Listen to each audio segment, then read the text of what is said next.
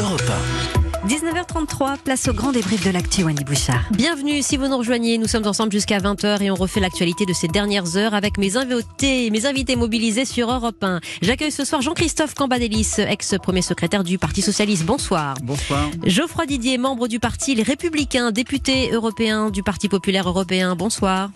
Bonsoir, Wendy Bouchard. Et Philippe Moreau-Chevrolet, expert en communication politique, président de MCBG Conseil. Bonsoir Philippe. Bonsoir. En cette veille de remaniement, les attentes d'une partie des Français, de la classe politique, les mots déjà solides de Jean Castex qui dit vouloir agir vite, de la relance à la décentralisation sans pour, euh, pour autant être collaborateur. Vous allez réagir aussi euh, sur ces propos dans le JDD notamment. De nouveaux maires installés à la tête des grandes villes, un troisième tour ubuesque à Marseille, plus tranquille, euh, à Lyon ou à Strasbourg. Qu'attendre maintenant de ces écologistes au pouvoir. Et puis un été qui s'annonce historique, des congés très français, mais un virus en embuscade, on en parlait, un gouvernement au travail en tout cas. On attend votre lecture des semaines à venir. Et donc, messieurs, la France a un nouveau Premier ministre depuis vendredi. Euh, il n'a pas d'équipe en place, mais il est déjà sur le terrain, déjà en action. Hier, en déplacement à Corbeil-Essonne, dans une usine pour acter l'urgence euh, de l'action euh, économique. Euh, on ne peut pas dire, Jean-Christophe Cambalis, dilis que, que Jean Castex ait mis du temps à enfiler ce costume de Premier ministre? Bah, il était là pour ça. euh, et, et en même temps, un Premier ministre qui dit je vais prendre mon temps dans la crise telle qu'elle est aujourd'hui, ça aurait été incongru. Donc, Premier euh, ministre sans équipe. bon, C'est ça voilà, qui est inédit.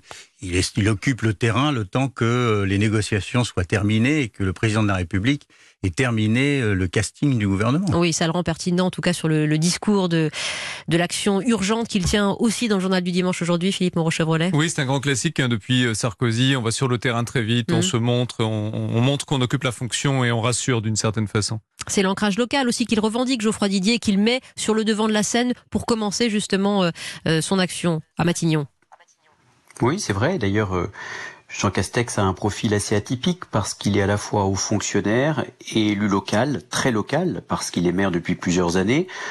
Il a une fibre euh, sociale, il a travaillé avec Nicolas Sarkozy, avec Xavier Bertrand, donc j'ai plutôt un a priori positif. Mais ce qui m'intéresse, ce ne sont pas les nominations, ce qui m'intéresse, ce sont les actes commis et surtout les résultats produits. Et là-dessus, vous avouerez que tout reste à faire. Oui, en tout cas, vous êtes de ceux qui dépassent déjà le côté euh, technocrate, le préjugé de haut fonctionnaire, Geoffroy Didier. C'était pas le cas forcément dans l'ensemble de votre camp, de Christian Jacob à Éric Ciotti. Oui, mais moi je n'aime pas euh, juger les personnes euh, sans les avoir vues vraiment euh, aux actes. Donc euh, il vient d'être nommé à Matignon. Il est vrai que c'est un choix de quelqu'un qui connaît le fonctionnement de l'État, ce qui est une bonne chose, Mhm. mais qui n'est pas un responsable politique de premier plan. On est passé de quelqu'un de très politique, qui était Édouard Philippe, à quelqu'un de plus technique. Euh, nous verrons. Nous verrons surtout quel est le cap du président de la République, Mhm. parce que c'est quand même à Emmanuel Macron de fixer ses priorités. Et là-dessus, j'ai des doutes. Va-t-il y avoir des nouveaux impôts face à la crise économique qui s'annonce? L'écologie qu'on nous promet sera-t-elle normative ou seulement, et je l'espère, incitative? Nous sommes dans, dans un pays qui est aujourd'hui très fracturé, où les violences se multiplient, un pays qui est divisé. La politique menée par Emmanuel Macron sera-t-elle réconciliatrice des Français ou va-t-elle malheureusement continuer à les diviser?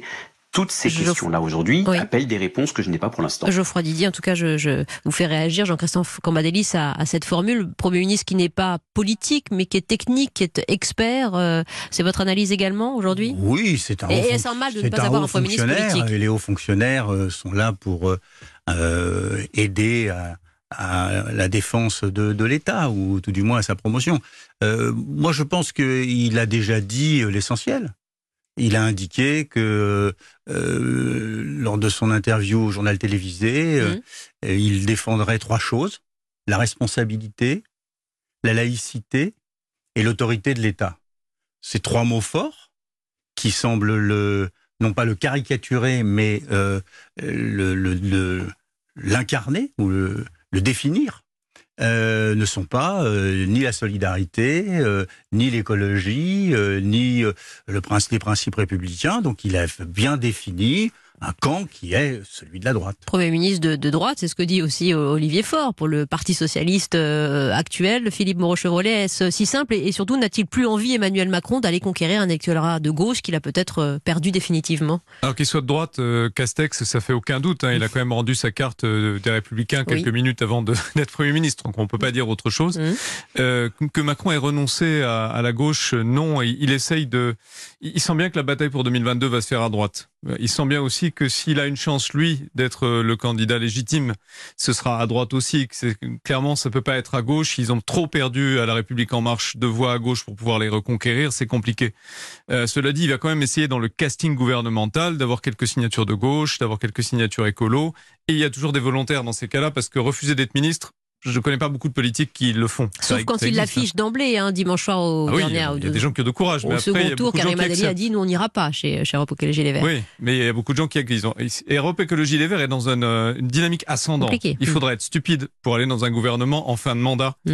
euh, qui n'est pas certain d'être reconduit et dans une situation pareille. Donc ils ont raison de rester là où ils sont, mais il y a beaucoup de gens qui rêvent de redevenir ministre, de devenir ministre et qui se laisseront forcément convaincre. Et ça ne se refuse pas. En tout cas, c'est difficile. Geoffroy Didier, la bataille est à droite, il le sait. Euh, il va mordre sur vos plates-bandes. Vous y êtes prêt et préparé aussi, euh, Geoffroy Didier, pour les Républicains? Mais je suis un responsable politique de droite et donc je vais être cohérent. Je préfère que ce soit un ancien membre des Républicains plutôt qu'un ancien membre du Parti socialiste qui s'installe à Matignon. Mais encore une fois, cela ne suffit pas. On va voir euh, qui compose le gouvernement, quelle est la politique qui est menée, quels sont les choix qui vont être faits par rapport euh, à l'augmentation du communautarisme, par rapport à l'augmentation des violences, par rapport à la crise économique qui ne fait que montrer le bout de son nez parce que tous les plans de licenciement économique n'ont pas commencé. Donc il va y avoir des vrais choix politiques. Et Emmanuel Macron ne va plus pouvoir trop longtemps faire du en même temps parce que le temps du bilan approche. Et puis surtout, face à la crise, il faut faire des choix politiques. Aura-t-on ou pas des réformes structurelles, par, par, exemple sur la compétitivité, parce qu'il ne suffit pas de dire qu'on veut un patriotisme économique et industriel, il faut faire des choix politiques derrière. Est-ce que, par exemple, Emmanuel Macron va soutenir l'idée qu'il va falloir travailler plus? Travailler plus dans la semaine ou travailler plus dans l'année? Ce sont des choix politiques qu'il va devoir faire. Aujourd'hui, je n'ai pas de signe annonciateur de ce qui pourrait aller forcément dans le bon sens. Oui, dans votre sens peut-être, Jean-Christophe Cambadélis, le sens plus, plus social sur la relance économique tel qu'il l'a décrit avec la responsabilité sociale ou sociétale de l'entreprise, quand même, une conversion écologique à, accompagner, ça devrait vous séduire ah, euh, on verra dans la... C'est très intéressant de voir la composition du gouvernement. Mm. Moi, je regrette que le Premier ministre ne fut pas une écologiste euh, après le résultat des élections euh, euh, municipal. Peut-être n'y avait-il pas, de, de candidat. Peut-être qu'il n'y avait pas de candidat, mais euh, ça aurait été une indication ou la prise en compte d'une partie du résultat, en tous les cas, mhm. des élections euh, municipales. Mais peut-être que Emmanuel Macron a entendu le fait que la droite est aujourd'hui majoritaire dans les collectivités locales. Et c'est pour cela qu'il a été chercher un ancien bras droit, même adjoint de euh, Nicolas Sarkozy. Mais la composition va être très intéressante parce qu'on va voir euh, d'abord où pense le gouvernement. Pour le reste, sur l'orientation, bah écoutez, il y a les, référents maintenant de M. Castex, dont j'ai parlé tout à l'heure, et puis il y a ce qu'a dit le président de la République lors d'un interview à la, à la PQR, c'est-à-dire que on va maintenir la retraite, la réforme de la retraite, que sur l'allocation euh, chômage, euh, bon, on va faire euh, en sorte de travailler. Sur, le, sur les impôts, la CRDS aujourd'hui, cela veut dire qu'on va payer plus longtemps des impôts pour rembourser la dette. Il ne faut pas dire que la question des impôts n'est pas de toucher. Elle est, elle est là très palpable et les Français vont, vont se rendre compte assez rapidement. Euh, et, je crois que le président de, de, la République va être plutôt libéral dans ces euh, mesures, même s'il va tenter, non pas de donner des réponses à la gauche, mais d'intégrer avec la Convention euh, citoyenne quelques revendications ou aspirations écologiques. Donc c'est un gouvernement libéral écolo. Bien, euh, bonne formule avec euh, le dialogue revendiqué, nouveau pacte social aussi, ça c'est au cœur de son entretien aujourd'hui au journal du dimanche, Philippe euh, Moreau-Chevrolet, l'emploi, le soutien aux soignants, mais il ajoute quand même, et c'est vrai que la crise a fortement aggravé le déficit de nos régimes de retraite, donc la réforme sera-t-elle revue, accélérée, corrigée C'est un gros problème en fait, parce que de, la plupart des, des, gouvernements français depuis longtemps maintenant, 10 ans, 20 ans, pratiquent plutôt une politique, alors on va dire, d'orientation libérale, c'est-à-dire on doit maîtriser les déficits, suivre mmh. l'orthodoxie budgétaire de Bruxelles, etc. ça, c'était très Édouard Philippe. Voilà, mmh. c'est ouais, mais c'est le cas de la 90% des gouvernements ont suivi cette ligne avec quelques ajustements de gauche, quelques ajustements de droite, mais en gros c'était la doxa, quoi, l'opinion dominante.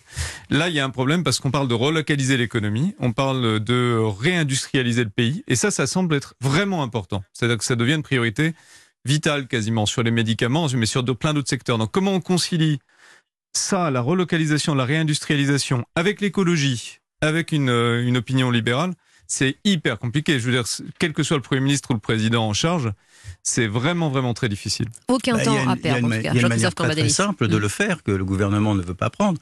C'est que les entreprises sont incitées fiscalement à délocaliser. Parce mm. qu'on paye l'impôt dans le pays où euh, on va, euh, euh, on a décidé de le faire d'un certain point de vue. Et il suffirait de, de dire ce que fait. Je ne suis pas laudateur de, de M. Trump, mais c'est ce que fait M. Trump. Et par l'incitation fiscale, il a fait revenir un certain nombre d'entreprises. Donc, voilà, une mesure de droite, mais qui pourrait euh, permettre de euh, faire venir ou revenir un certain nombre d'entreprises. Merci de donner des idées à Jean Castex. Jean-Christophe Cambadélis, Geoffroy Didier est avec nous. Oui, allez-y, Geoffroy. Tous ces débats mm. sur euh, tous ces débats sur le fait de savoir si la politique doit être libérale ou sociale sont à mon avis un peu théoriques pour les auditeurs. Qu'est-ce que veulent les Français? Ils veulent un État protecteur là où on en a besoin. Il faut par exemple mieux équiper les policiers, parce qu'ils sont souvent attaqués et que leur mission est de nous protéger. Et ils veulent un État beaucoup moins pesant et beaucoup plus agile. Et on a vu effectivement les méfaits de la bureaucratie, par exemple, durant la crise du Covid. Hmm. Donc euh, je crois qu'il faut arrêter avec ces débats sur la question de savoir si on est libéral, très libéral, social, très social. On veut de la liberté, c'est-à-dire que chacun puisse agir librement, choisir sa vie, travailler davantage s'il le souhaite, prendre ses risques, euh, permettre à tous ceux qui créent des entreprises de le faire sans trop de normes. Et puis en même temps, on veut beaucoup plus de protection parce que l'État n'a pas été suffisamment protecteur et présent là où on en avait besoin. Et puis, quand il s'agit de relocaliser les industries, en 16 ans, l'industrie française a perdu un million d'emplois.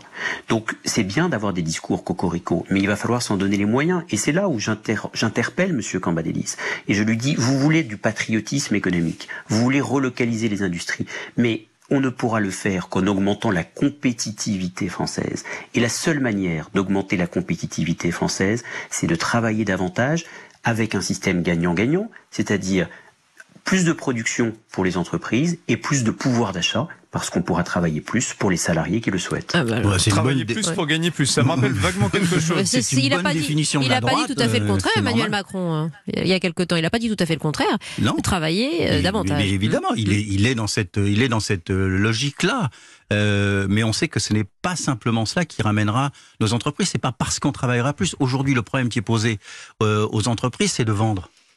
C'est pas de faire en sorte que les gens travaillent plus c'est euh, comment on vend. Et pour vendre, il faut de l'innovation technologique, il faut de l'invention, euh, il faut vraisemblablement du marketing aussi, il mmh. faut la présence euh, des salariés parce que c'est eux qui font tourner l'entreprise. Mais on, peut, on pourrait dire aux Français travaillez plus, travaillez plus, travaillez plus. Mais aujourd'hui, les, les, les, mêmes Français consommateurs achètent moins, achètent moins, achètent moins parce que pas la doctrine du gouvernement. Il, a, il n'a, euh, ils n'ont pas de, de perspective, de visibilité. Ils ont même peur. On ne sait même pas si euh, en septembre ou en octobre on n'aura pas de un, un, reconfinement. On leur dit qu'il va y avoir un million de chômeurs en plus, donc il y a une épargne de, proxy, de, de, de, protection et euh, qui est qui est faite par euh, euh, les Français et c'est ça qui pose problème aujourd'hui. C'est la confiance. Philippe Moreau-Chevrolet, je voudrais que vous écoutiez Jean Castex également avec nos invités Jean-Christophe Cambadélix et Geoffroy Didier qui revendique son ancrage local.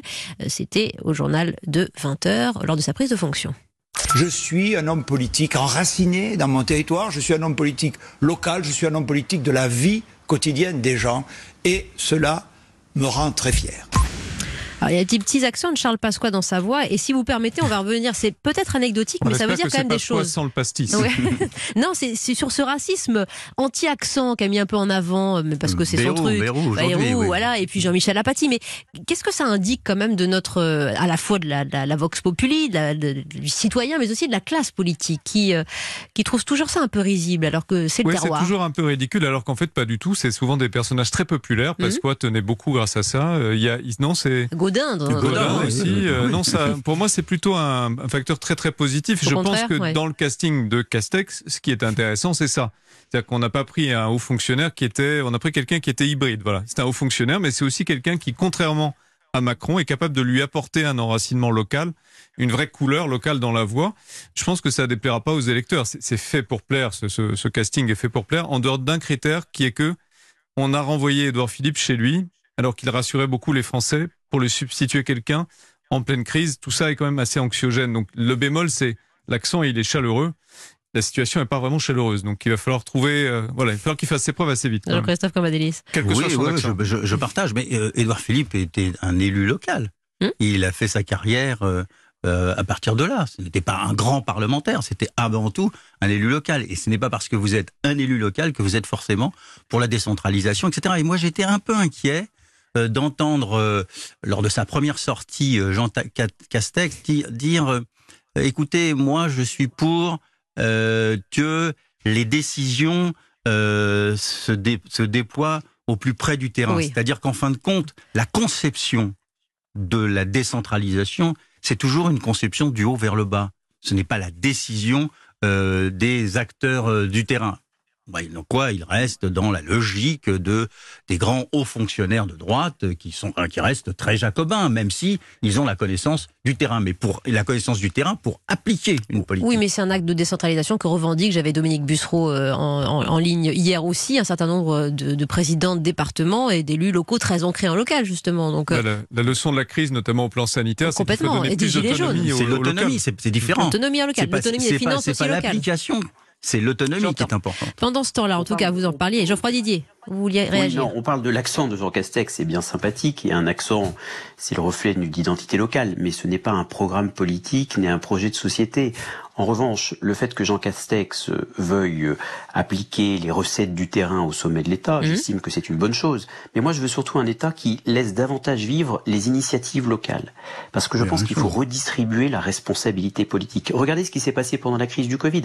Les régions avec Xavier Bertrand, avec Valérie Pécresse, avec Laurent Wauquiez, avec Renaud Muselier, ont pallié toutes les carences de l'État. Et on voyait que la tuyauterie de l'État avait failli et les régions qui connaissent les réalités territoriales et locales ont pu pallier ces carences et j'estime que c'était une bonne nouvelle. Il y a des politiques qui, à mon avis, peuvent être définies et menées à certains niveaux territoriaux, comme par exemple au niveau des régions. Voilà, vous vous rejoignez, messieurs, là-dessus, Geoffroy Didier, Jean-Christophe Cambadélis, euh, Philippe Moreau-Chevrolet, euh, vous l'évoquez un instant, Édouard Philippe qui a repris l'écharpe de maire du Havre ce matin avec ces mots et ces mots qui font sens.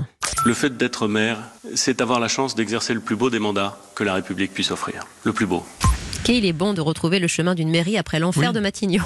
oui, puis il a l'air, il a l'air vraiment soulagé pour le coup. Euh, il a un porte-parole hein, qui, qui, est Gilles Boyer, qui est son ami de toujours, mais qui est devenu un peu son porte-parole. Donc c'est amusant de voir un Premier ministre qui n'est plus Premier ministre conserver un porte-parole qui exprime les sentiments profonds qu'Edouard Philippe est supposé ressentir. Ça ressemble, ça pourrait être un dispositif de, de campagne. On peut, on peut quand même se demander s'il va résister, ne serait-ce qu'à un appel républicain. Vous voyez, la droite, par exemple, on sent bien que Geoffroy Didier est un peu un peu embarrassé parce que en même temps il est sympathique Castex pour la droite donc on peut pas l'attaquer frontalement il y a quelques distinctions mais c'est pas vraiment évident Edouard Philippe il aurait cette légitimité de porter la droite au pouvoir il mhm. pourrait répondre à l'appel de son camp et il mhm. pourrait estimer assez légitimement si le désordre demeure si la police est toujours hors contrôle s'il y a toujours les mêmes problèmes ce serait assez légitime que quelqu'un y aille, entre guillemets. Vous voyez ce que je veux dire? Est-ce qu'il pourra résister longtemps à ce type d'appel? Je ne sais pas. En tout cas, il est bien placé. Il pourrait, il, pourrait, Geoffroy Didier. Il va, il va, il va, pas résister. Il va pas attendre longtemps. Il va pas résister. C'est mm. quelqu'un qui est un premier, qui a été premier ministre, ce qui le met déjà dans une catégorie particulière, qui sort euh, du pouvoir avec une popularité, ce qui est assez rare pour un premier ministre, et qui euh, euh, ne va pas avoir à gérer la crise sociale qui est devant nous. Bah, et, enfin, je rajoute que c'est celui, qui peut, c'est celui qui peut réunifier l'ensemble de la droite. Donc je pense qu'il a tout pour être le candidat de la droite la gauche devrait s'en méfier, de candidats de la droite, arrêter de l'encenser, parce que la gauche l'a encensé dans la dernière ligne droite. Enfin, c'est quand même hallucinant d'entendre des leaders, y compris Jean-Luc Mélenchon, dire tout le bien qu'il pensait euh, d'Edouard Philippe. On n'a pas trop de mémoire dans ce pays. Mais à la fin, euh, évidemment, il commence à progresser dans les sondages et il est parti par le haut. Bref, aujourd'hui, c'est le recours pour la droite. Geoffroy Didier, candidat idéal dès aujourd'hui. Non, mais c'est amusant parce que Philippe Moreau-Chevrolet me disait que j'étais embarrassé parce que je disais un peu de bien de Jean Castex sans vouloir en dire trop de bien. Vous savez, moi, je veux tout simplement la réussite de mon pays. Et ce, sans attendre. Et on peut parfaitement être membre de l'opposition sans être fermé, être dans l'opposition systématique. Euh, D'ailleurs, je pense que le projet d'alternative et d'alternance que les républicains doivent produire, ça peut plus être de la politique comme avant, où on s'engage à tout déconstruire ce que le prédécesseur a fait. Justement, il faudra qu'on s'engage à garder les bonnes réformes, parce qu'il y aura eu des bonnes réformes durant ce quinquennat, notamment menées par Édouard Philippe, mais aussi il faudra qu'on s'engage à faire tout ce qui n'a pas été fait. Parce qu'aujourd'hui, je suis désolé, mais même avec Édouard Philippe, certes un ancien membre des Républicains, nous avons un pays divisé comme jamais. Donc je ne pense pas à ce stade, sauf si Édouard Philippe rejoignait les Républicains à nouveau, que la politique qui a été menée soit exactement celle que nous menerions si nous étions au pouvoir. c'est trop tôt pour que vous réagissiez. Non, mais surtout qu'il y a beaucoup de différences. Vous, vous, admettrez une chose. Vous admettrez une chose, malgré les rires de Jean-Christophe Cambadélis, c'est qu'en fait, la droite aussi. regorge de talent. Elle regorge de talent. Parce qu'à chaque fois, Emmanuel Macron va plus piocher chez les Républicains que chez vous, Monsieur Cambadélis. Oui, parce que nous, on résiste. Dire... pas votre cas. Non, vous faites... je ne suis pas certain. Vous avez la même ça veut peut-être dire que la politique menée par François Hollande a tellement échoué qu'effectivement, ça ne donne pas envie d'en prendre au gouvernement. Merci. En revanche, je vois qu'il y a beaucoup de membres des Républicains qui aujourd'hui sont aux manettes des villes, des régions et qui donnent envie au gouvernement. C'est plutôt bon signe. Attendez demain, Geoffroy Didier, membre du Parti Les Républicains, député européen euh, du Parti populaire euh, européen. Merci euh, Jean-Christophe Cambadélis, ancien premier secrétaire du Parti socialiste, d'avoir participé aussi à ce dernier grand débrief de la saison avec Philippe Moreau, Chevrolet, qui n'a pas encore bénéficié, entendu cette grande campagne de port du masque que vous revendiquez sur l'antenne depuis longtemps. Mais vous le portez le masque et sur Twitter, vous êtes très actif l'occasion de le dire. Pourquoi le gouvernement ne fait-il pas une campagne sur le masque pour expliquer aux gens combien c'est important alors que toutes les études démontrent que c'est vital Merci. Et l'épidémie n'est pas derrière nous. Voilà, vous avez remarqué, vous mettrez bien sûr votre masque en sortant de ce studio. Merci beaucoup messieurs Merci. et à très bientôt sur notre antenne.